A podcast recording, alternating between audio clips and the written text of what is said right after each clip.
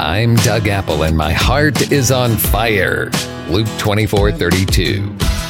And God, I forgive everyone for everything, past, present, and future. That's my daily prayer. I pray through the Lord's Prayer, and when I come to the part about as we forgive those, I stop and say, God, right now I forgive everyone for everything, past, present, and future. I preemptively forgive everyone for everything they might do or say so that I'm free to love them like you want me to love them with the power of the Holy Spirit flowing through me. Yes, we know we're supposed to forgive people, but it doesn't end there. The big goal is to love people. Forgiveness gets all the offenses out of the equation, which sets us free to love people. I often say this. I forgive people so that I'm free to love people the way God wants me to love them, to want God's best for them, and to even rejoice over them. My friend said, Well, I'm not going to rejoice over the man that just murdered my daughter.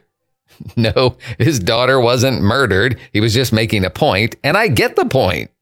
But nonetheless, Jesus told us to love our neighbor and our enemy. I'm not sure you can properly love someone you haven't forgiven. And what's this idea of rejoicing over them? The Bible talks about God rejoicing over his people. Zephaniah 3:17 says, "He will rejoice over you with gladness. He will rejoice over you with singing." That was a prophetic word for the future because at the moment God's people were rebellious and disobedient. God was certainly not rejoicing over their sin, and we don't rejoice over other people's sin. So what are we rejoicing over? We rejoice over the potential in people. God really does have beautiful plans and possibilities for people who will turn their lives over to Him. And for that, we rejoice over them and we love them toward their destiny in God. And yet it's so hard to love people, right? For the most part, it seems impossible to love everyone. So how can we do it? By the power vested in me. I love that little phrase. You often hear it at weddings. By the power vested in me, I now pronounce you man and wife.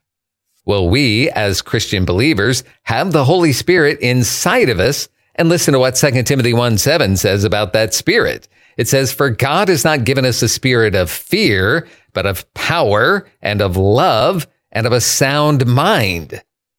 By the power vested in me, the power of the Holy Spirit, the spirit of power and love and a sound mind, I can love everyone God brings into my path. Galatians 5:22 says the fruit of the spirit is love. God has given us a spirit of love and of power. He's given us the power to love. And to clear room for that power to work, we have to get all offenses off the table and out of the equation by forgiving everyone for everything, past, present, and future. May God bless you today. I'm Doug Apple.